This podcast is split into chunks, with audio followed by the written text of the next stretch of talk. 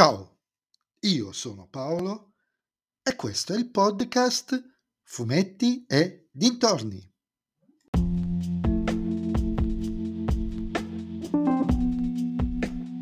In questo nuovo episodio del podcast vi parlerò di Gonagai presenta Manga Super Robot 14 Mazinger Z4, scritto appunto da Gonagai e disegnato da Gosaku Ota, edito da J-Pop e Repubblica.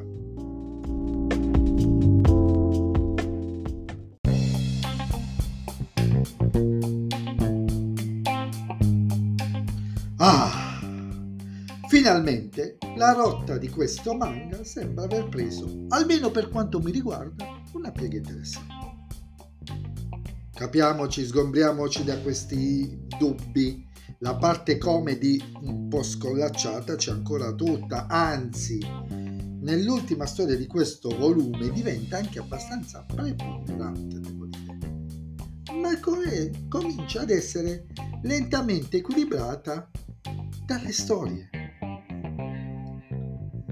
Sì, eh, perché pur non assumendo il tono drammatico della prima versione di Mazinga Z, che mi è piaciuta tantissimo, ve l'ho sempre detto, le interazioni tra i personaggi cominciano ad infittirsi, le trame dei cattivi a diventare più organiche, meno robot della settimana o del, della puntata, e il tutto contribuisce ad aumentare nettamente lo spessore delle storie.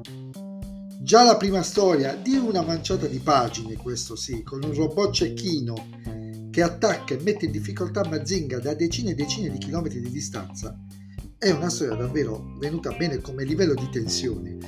Perde forse efficacia solo perché per via delle poche pagine è il finale sbrigativo. Ma le successive tre storie del volume, di cui una corposissima, sono un crescendo di tensione dove le minacce ideate da Nagai si riversano contro Mazinga, ma non solo, arrivando pure a coinvolgere l'intero pianeta. Insomma, si esce un po' fuori dal circolo della base di Mazinga. È evidente che solo la sicumera e l'egoismo di fondo dei nemici impedirà la riuscita dei loro piani sempre più arditi. E nonostante il tono comunque leggero, ci sono diverse perdite tra, tra i vari protagonisti. Insomma, non è il Mazinga Z che piace a me e mi fa strano pensare come potevano essere queste storie con i toni della prima versione di Mazinga Z. Ma rispetto all'inizio cacciarone è un deciso miglioramento.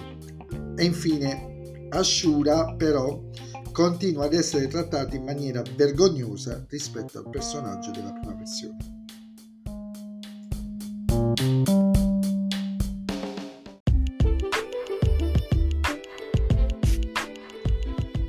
E anche questo episodio del podcast è terminato. Vi ringrazio di essere stati con me ad ascoltarmi e vi aspetto al prossimo episodio. Potete sempre venire su Instagram, sul profilo Fumetti Dintorni, a dirmi cosa ne pensate anche voi di questo volume di uh, Gonagai presenta Manga Super Robot.